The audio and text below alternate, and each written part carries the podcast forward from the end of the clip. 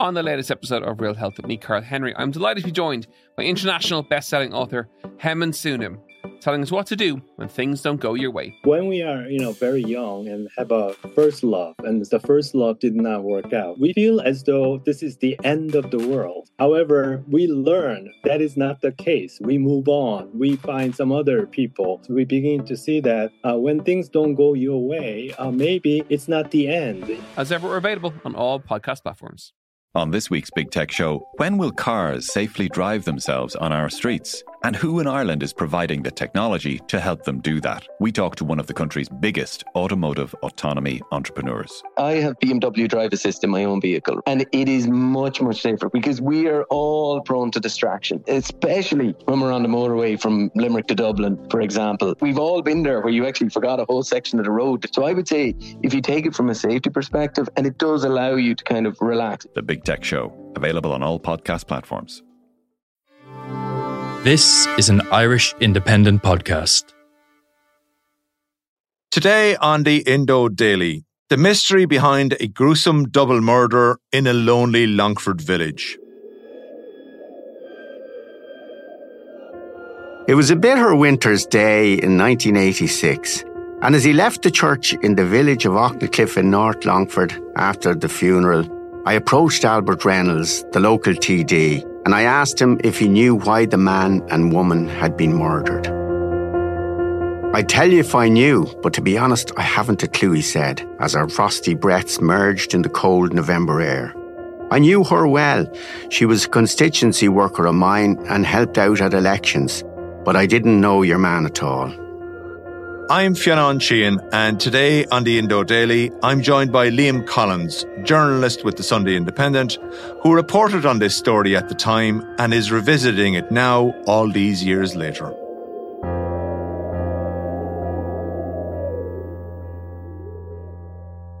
Liam, can you take us back to the mid 80s in Longford and around about the village of Aughnacliffe. Now, people in Aughnacliffe would argue a town rather than, than a village, but nonetheless, what was life like there at the time? 37 years ago, it was, there was, wasn't the kind of wealth or the cars or the houses that there are now. It was a much more basic kind of place, a nice, uh, nice little town and, um, quiet place that you know, even the Longford papers, when I worked there, not a lot happened in Aughnacliffe. Not really a place that was on the on the map for any particular reason. Yeah, there was a particular reason though in 1986. Uh, and it even brought the likes of yourself down from Dublin to, to cover the Gardaí say they don't know of any motive for the killing of Thomas Taff and Marie Murtagh at this lonely farmhouse at Clonback in North Longford sometime over the weekend. I was dispatched down after reports of um, a double murder uh, quite close to the village. My news editor said to me, "You're you know your way around Longford. I want you to go down there and find out uh, what really happened because." It was a huge mystery as to um, as to how why two people had been um, basically executed in cold blood, and there was very little information coming from um, any sources down there. Who were the victims? The victims were a woman called Marie Murtagh. She was uh, 43 years old. She was she had a, a, farm and she had a little tin shop in the nearby hamlet of Legga, where she sold some very basic kind of groceries and the newspapers. And she lived in this old style farmhouse out in the middle of the countryside between Aughnacliffe and Legga there was a Tom Taff who was uh, 50 and he had been in a neighbour of hers and he had been in bad health and after his mother died, he needed someone to look after him, as they did in those days. And so he moved into her her farmhouse, and it was a big, um, big enough farmhouse for the area they weren't in a relationship. No, no, no. I, I, there was no romantic entanglement or involvement. He had a few acres as well, and uh, she seemed to be the the um, the driving force, if you like. She had the shop, she dealt in cattle, and she had the farm. So they they pooled the resources and uh, they worked together. He, as I say, wasn't very well, and so um, she was the main um, farmer, if you like, in the household. What do we know of that day and that night of Saturday, November 15th, 1986? It was November, so it was around seven or eight o'clock in the evening, and uh, the roads would have been very, very quiet at, at that time, and they still are today. And um, they drove the cattle along the road. She was in her car, a Volkswagen, and he was in a, a van that he had. And they got the cattle to the bit of um, the other piece of land. And on the way back, they called to a house um, of a girl who sometimes worked in the shop. And um, Mary Murtagh told this girl that they would be opening the following morning, the Sunday morning. Uh, usually pretty early because people were calling for papers and, you know, farmers were up early doing jobs and chores and, and going to Mass. It was, a, as we know, in, in 86, virtually every person went to Mass. And then at what point uh, are concerns raised? Every day the shop is beside the church, below Legga Church. And she sold the papers there daily and everybody got their paper there on the Sunday morning and there was no shop open on there was no shop open on Monday. The shop didn't open, which was on Sunday morning. So people after mass were kind of standing around the front door and uh, wondering what what it was, um, why she wasn't there because she wasn't a woman not to, you know, to turn away business. So um, they stayed around for a couple of hours and basically it was November weather. They, got, they went to, back to their houses and it was more or less forgotten about. And then the following morning, which was the Monday, the shop didn't open again. So people were getting curious.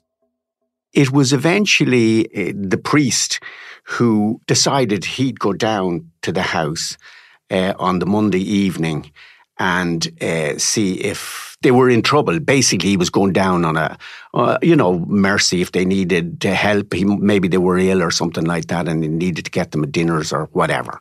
What did the, the, the local priest discover at the scene? The local priest was uh, um, Father Eugene Cox. He arrived at the the house. The front door was closed. Um, there were lights on he tried the back door, which normally would have been open, but it, it was blocked from the inside by a broom or a, a brush handle. And he gave it a shove and in he went. He noticed that um, the range had gone out, and you know, in in in country, as you know, at that in those days, the range went on probably was on twenty four hours a day, basically, because that's the only heat they had, and they used it for cooking. And the range was gone out. There was sausages on the in the pan, which was on the range. There was a a carton of milk on the table, and he thought this is this is really unusual. Um, and then suddenly he looked further past the table, and there were the two bodies uh, lying on the floor. And obviously, he was shocked and, and stunned. I mean, it was the last thing he had expected to happen. And they were kind of lying in a V shape, but as, as though both had fallen backwards. That's right. They, they, they were lying in a V shape, and it later emerged that Mary Murtagh had been shot in the head and the abdomen, and um, Tom Taffa being shot in the head. And, you know, it was very, very clinical, whoever had, had, uh, had carried out this operation. Fair to say as well that bemusement, bafflement, confusion. Now, people uh, at the time, there were said there was no motive, there was no money missing, there was no feud in the family. There was nothing that to give an indication. I mean, it was so, it looked so random and yet so deliberate that everybody was very, very puzzled. It did emerge later that there was about six thousand um, pounds in cash was missing from Lot the of house. money. It was Lot a huge money, amount yeah. of money at that time, especially um, in cash. But then you know, not everybody uh, put their money in the bank in those days. So it might it might have been accumulated over you know a period of time. But yeah, it was missing. It, w- it was only discovered much later that it was missing. And you were at the funeral of Mary Murtagh. Yeah, I went to the funeral. I remember it was a very, very frosty morning. I nearly crashed the car going down from Dublin. Got talking to Cliff, and the funeral was already on, but I stood in the back. And one of the first people uh, to come out of the church was uh, Albert Reynolds, who I knew very well from Longford because I had worked for him in, in a newspaper he owned there. I thought, this is it. I'm definitely going to get the story here. So I said it to Albert, uh, what, you know, what happened? Can you give me an idea? And he said, Liam, I don't have a clue. He said, I knew she was a, a Fianna Fáil supporter of mine, he said, and she did some work at elections. And he said, I didn't know Ta- Mr. Taff at all. Um, I don't know what. Uh, I've no idea what's going on here. But he says, very, very mysterious. And he said, you know, he was the kind of man who he was who liked to know what was happening. That was part of his his business as a politician. And he said he was quite baffled. And then he pointed across the fields and he said, "Well, Hubert Reynolds of the murder squad was born over there. He'll he might know something, and I'll give him a ring later on." Um, and uh, we parted like that. I then uh, went into Aughnacliffe because the parish priest at the time was a fellow called Father John Corkery, and he had been a great friend of my mother's. And I said, he'll know. He hadn't any knowledge either. So it was really baffling. And um, I was in a quandary, you know. I, I was expected to file a story um, for Sunday. So we're talking about Friday you know, around lunchtime, and I didn't have a thing. And I wondered what I'd do. Would I go back to Dublin and make a few phone calls? Um, but for some reason, I decided I'd drive into Longford, uh, go into the Longford Arms, and have a bowl of soup and a sandwich, and see if I encountered anybody who who might be able to tell me. Who did you bump into inside in Longford and tell us? well, I cannot and you bumped into for quite a long period of time. I. I was leaving. I had my soup and sandwich, and then I encountered this fella that I knew, and he said, as they'd always say, you know, what, what are you, what in the name of Jesus are you doing down here? So I, I explained, and this uh, friend said to me, listen, he said, I know exactly the guy who'll tell you what happened. And I was kind of so desperate. I said, "All right, what, what do we have to do? Well, we'll we'll have to go round. We'll have to have a pint first, and then we'll have to probably go round a few pubs. But we'll definitely meet him."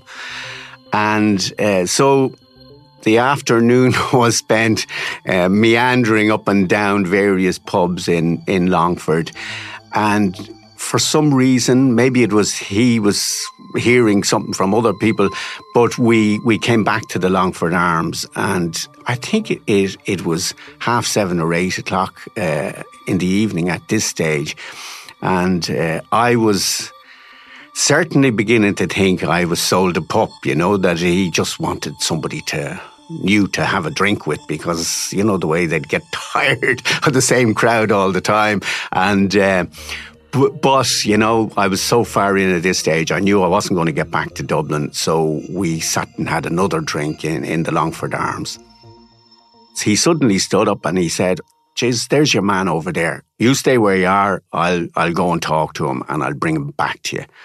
And that's exactly what he did.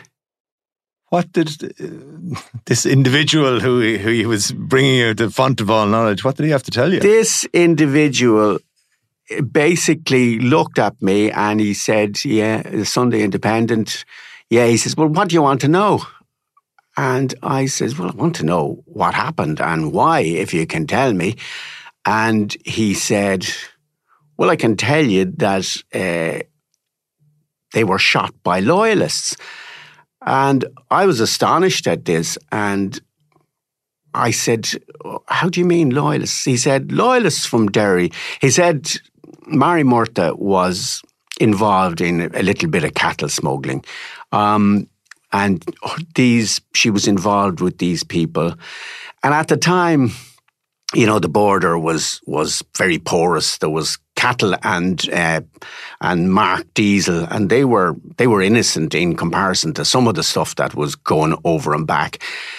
But um, apparently, there was a row over money, and uh, four people arrived had arrived on the Saturday night in a car, uh, and they two of them, I think, went into the house, according to uh, this informant of mine. They, a row developed between them and Mary Murtagh, and they literally just picked up a gun and shot her. Tom Taff was totally innocent as far as he said uh, his information was that he just happened to be there at the time and because he might have recognized them, they didn't want any loose ends and they basically just shot him dead. This was not uh, a, a, story without foundation. Uh, as as it turned out, what what, oh, happened no, with the he, investigation? Well, what I said to him, first of all, or sorry, the, after he told me, I said, "Why are you why are you telling me this?" I said, "I'm from the Sunday Independent, and uh, you know." he had intimated to me that the lads who he didn't um, he didn't identify, but the lads in the area knew the had had supplied him the information, or he was privy to to what they were saying, and basically the lads were um, either IRA people or IRA supporters who watched the roads. They used it for their own purposes, and obviously they had a lot of intelligence and the people had been seen coming and going, although this information was never imparted to the Gardaí. And I said, Well, why are you telling me? I mean, the Sunday Independent wouldn't have been particularly friendly at the time. And he said, Look, we just want you to feck off out of here and we want the guards to feck off. So the sooner this uh, is all cleared up, the better for us and we can get back to normal, uh, resume normal um, operation. Yeah, so from, from the IRA's perspective, A, they didn't want to be suspected of of, oh, of no, this murder no, because no, it seemed because to be quite yeah, professional. Yeah, and likewise, they had activities, shall we say, along the border that that uh, the extra police presence wasn't helping with. Absolutely, yeah, okay. yeah. Then he said, "I can." Tell you who the murderers were, and he he gave me the names of uh, uh, the surname of people he said were involved. Yeah, and as the investigation progressed, this did seem to be the route it went down. It did.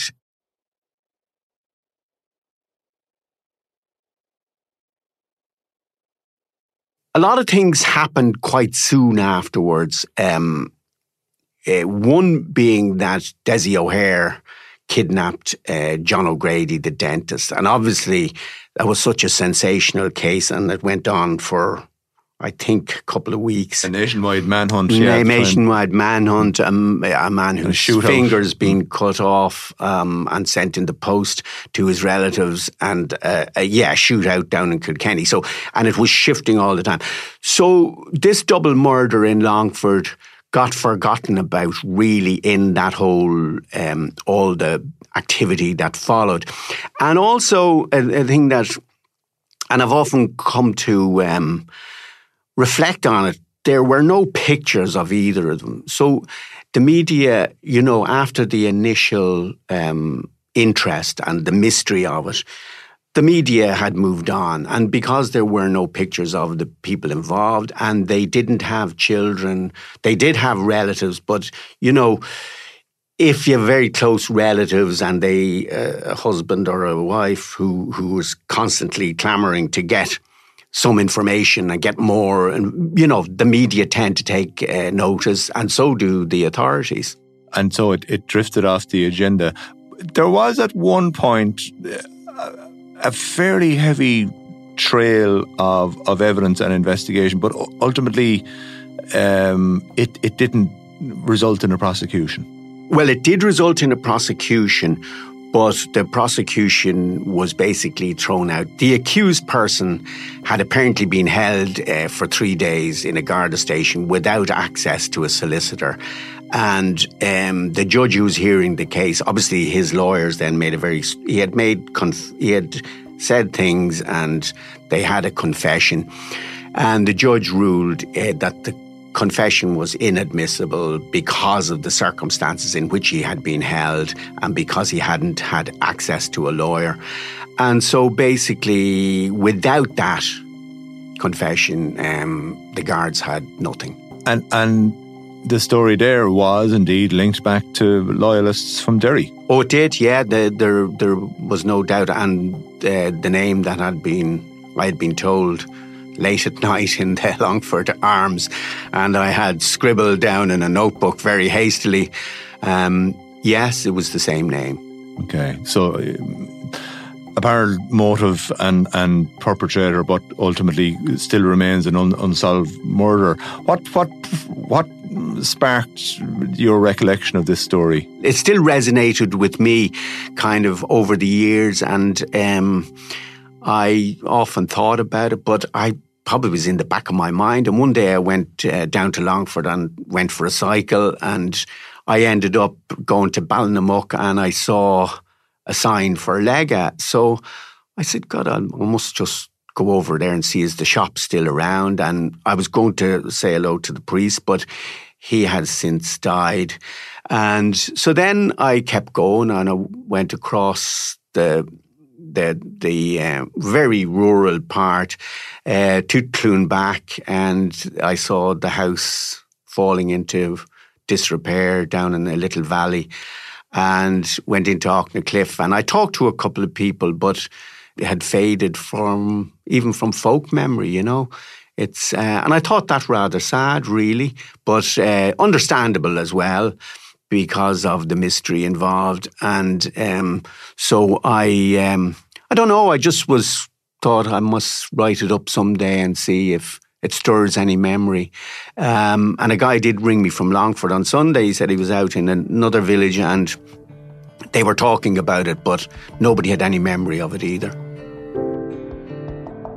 And my thanks to Liam Collins.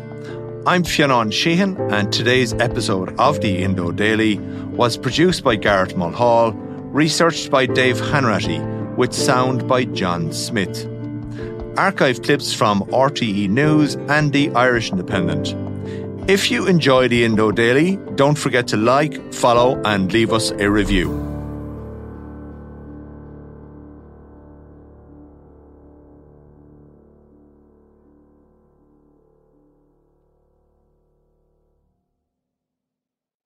This week on Crime World. There was a Republican police from 1920. I mean, the IRA was effectively trying to run an underground government. And actually, there was a crime wave 1919, 1920. There's a wave of bank robberies, post office robberies, robberies of individuals, robberies of pubs in Dublin and in rural areas as well. So the IRA tried to actually clamp down on that. They, on occasion, solving bank robberies and giving the money back to the banks. Now, I'm Nicola Tallant, and you can listen to my podcast, Crime World, wherever you get your podcasts.